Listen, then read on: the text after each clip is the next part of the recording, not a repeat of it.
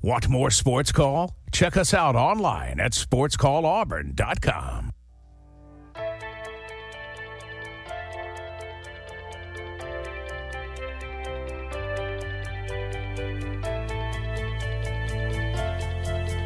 Welcome back to Sports Call on this Wednesday. Ryan Lavoie, Tom Peavy, and Cam Barry with you here, coming to you live from our studios on South College Street. Again, shortened show. Smith Station softball coming up at the top of the hour, so we only have another 30 or 40 minutes with you here today. And what better way to spend some of that time with Justin Ferguson of the Auburn Observer? Justin, as always, the time is greatly appreciated. Hope you're doing well today, sir. I'm doing well. How are y'all? Doing very well. Uh, before we get to all the events of yesterday and the upcoming uh, spring practices and that sort of thing, let's put a lid on the Auburn basketball season with a couple questions to start off with. First, uh, talking about that Saturday game in Birmingham between Auburn and Houston. Uh, a, a, terrific first half for the Tigers. Obviously, things went vastly different in the second half. What did you What did you see from that game? What, what, did Auburn do well in the first half, and then what did Houston do well in the second half? Just just how did that game transpire the way it did? I think that game was kind of a combination of things. I think it was basically Auburn's best game or one of their best performances of the season. Like we saw what Auburn is fully capable of in the first half of that game. Um, just the way they were sharing the ball, the way they were shooting, the way they were playing defense. It was just it was really really good. I think they kind of showed what their peak performance could be in that first half. However, uh, that came at a time when you know Houston wasn't really playing to their standard. I think anybody who watched that first half knows that Houston was not playing defense like they normally do. Um, you know they weren't shooting like they normally do as well, and so at halftime Houston made the adjustments uh, and they just started playing like a one seed again. And when that happened, uh, Auburn just had a really hard time catching up and keeping up. Um, and so you saw a lot of the issues that we've seen this season from Auburn, like offensive inconsistency, um, struggling with really good guards uh, on on the defensive end of the floor. When those things kind of came together in the in the second half, it was just a really really bad matchup for Auburn, and it started looking like the worst case scenario for them. So it, it was it was weird because it's kind of fitting that Auburn ended its season with looking like you know what their their real positives, like their strengths, were really standing out in the first half, and then their weaknesses really stood out in the second half as well. And so it kind of encapsulated the whole season in kind of one game. Um, and and the fact that they were so competitive and so good, especially early against a great team, we saw we saw that from time to time this season. Um, but it just never seemed like they could get over the hump consistently enough against uh, really, really good teams. And uh, Houston obviously, um, you know, figured it out in the second half. And so, um, you know, nothing to be ashamed of for Auburn losing to a team like Houston. But I think it's just kind of fitting with the frustrations of the season that you felt like you really had a chance to compete with them, and you did uh, for for the first half, and it just it just went it went out of control there in the second half one. And then, Justin, obviously, everyone quickly pivots to what's next for this roster. Obviously, we know that the transfer portal is not unique to football, it is very active in all the sports, and we've already seen that in college basketball. So, when we start to look ahead towards the coming months of what Auburn will have to do roster management wise, what are some of the key decisions? In your mind that Auburn's going to have to make their mind up on? And then uh, just what are the biggest needs for this team in the offseason? it's all going to start with what happens in the COVID decisions for uh, Jaylin Williams and Allen Flanigan. Uh, I think Auburn would love to have both of those guys back for a fifth year if possible, and we've seen a number of guys coming back for their fifth year in college basketball. Armando Bacot just making that big announcement today uh, for North Carolina. Like it, it's going to happen for a lot of these guys, and you know, for for a good number of these players, like you can make better money NIL wise staying in school than you know trying your hand at maybe being a second round pick or UDFA or a G League guy uh, or, or playing overseas. So it'll be very interesting to see where Jaylin Williams and Allen Flanigan's kind of where they come down because I think that's where it all kind of starts for Auburn. Um, if you lose, say a Jaylin Williams, now you've got to sit here and say, okay, what is your plan at the four moving forward? And we've already seen Auburn. You know, they went after the uh, the transfer. They was contacted as a big transfer from Wofford, who's a stretch for. Um, there's been a number. Uh, they they reached out to a big man from TCU today as well. uh, who could, who could fit in their system.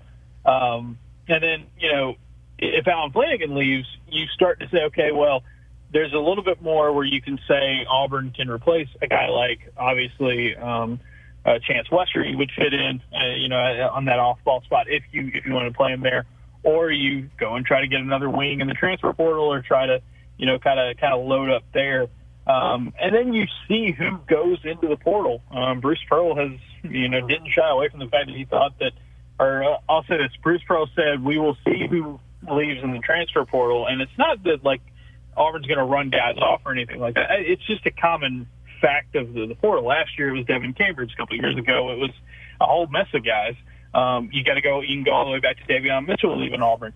Um, you know, a few years ago, like it, that attrition is natural, and it's only going to accelerate. Um, you know, the the more that the portal uh, becomes a thing, you know, and is established in college basketball. So for Auburn, it's just I think it hinges on what those two key guys do, those starters, and then you see what kind of ha- happens from there. I think they definitely need to upgrade their shooting. Um, they got better towards the end of the season shooting the ball, but it wasn't consistent throughout the year. Offensively, this was one of the weaker teams that Bruce Pearl has had.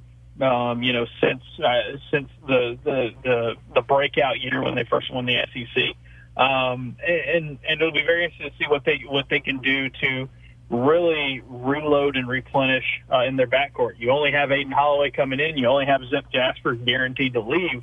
So there's a whole lot of directions that this roster can go in. But I think obviously offense, shooting, size, and maybe the two and the three could really help them out as well. And just guys who could create for them and get buckets because there was just a hard time for Auburn this season um, having that guy that could have that go-to player or – just people who could create their own shot, and you know, it really hurt them in, in some of these games, especially against teams who had that, you know, like an Arkansas, like a like a Houston, like an Alabama.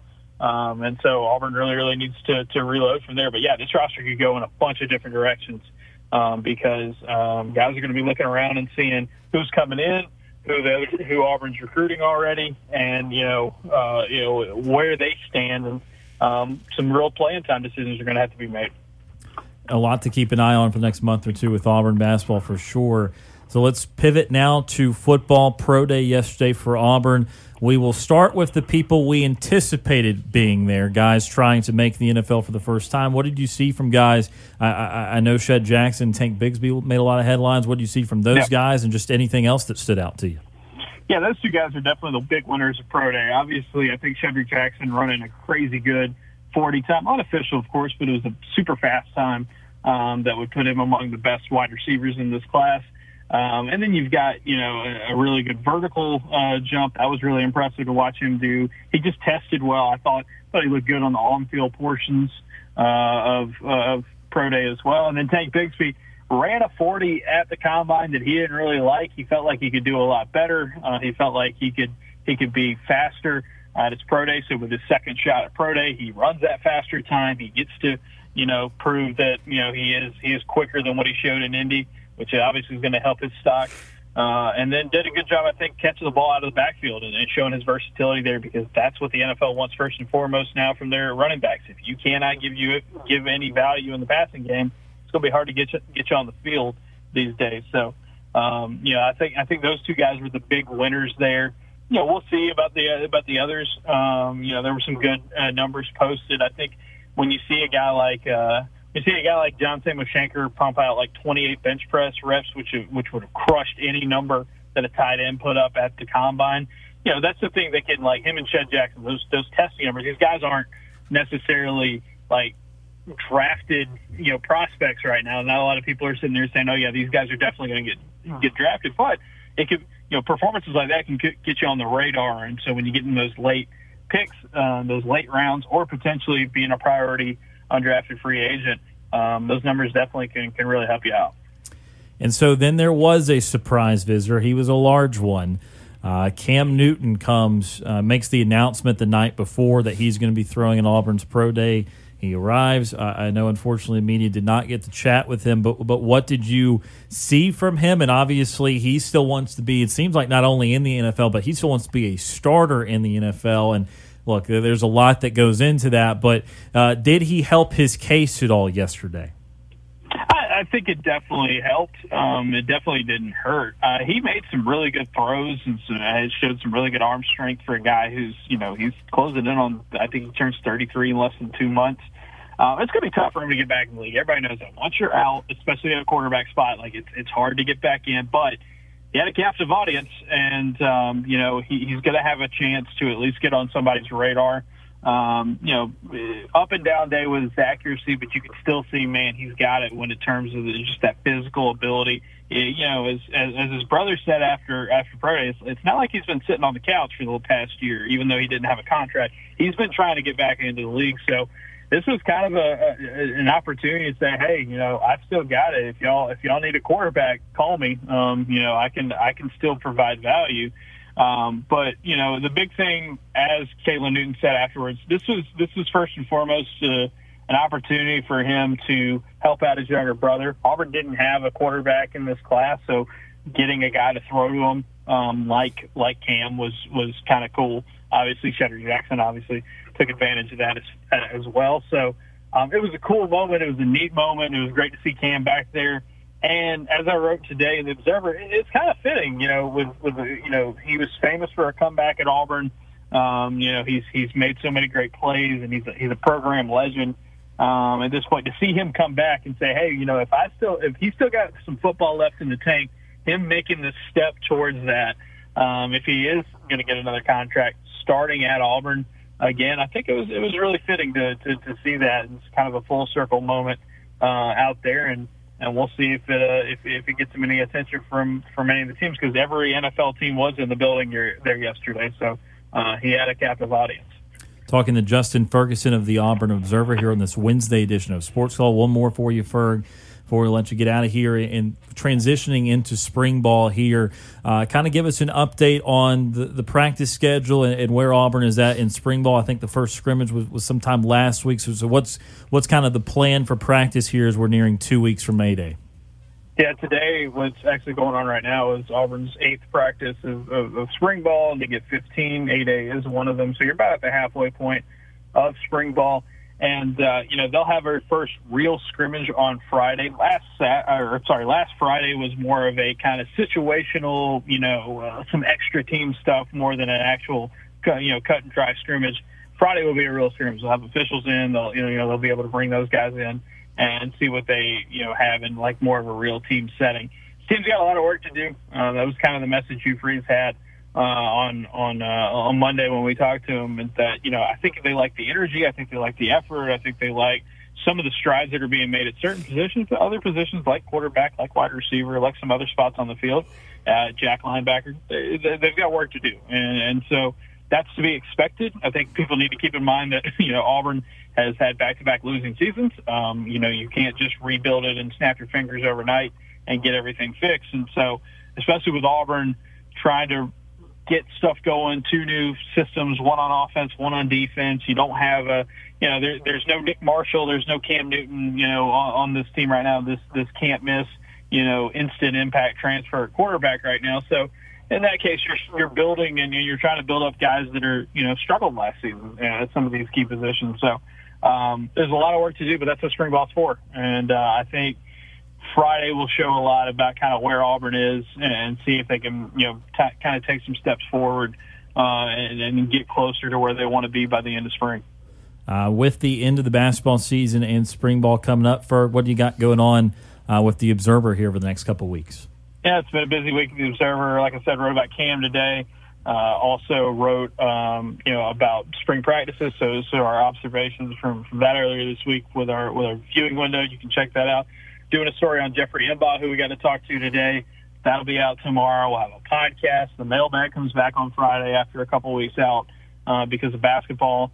And so there's a, there's a whole lot going on. AuburnObserver.com. Check it out. It is uh, $6 a month, or you can go ahead and just pay $40 and get the full year. So you get all the football season, pretty much all back, basketball season next year uh, for the cheapest price that we, that we have. Everything we do, we email to you um, to your inbox about 6 a.m. Central Time, whether it is a newsletter or a podcast. And we've got something on Auburn football and Auburn or Auburn basketball pretty much every day of the week. Uh, AuburnObserver.com. Sign up there. He's Justin Ferguson of the Auburn Observer. Justin, as always, the time is greatly appreciated. We hope you have another great week, and we look forward to talking to you again soon. absolutely. Thank you, guys.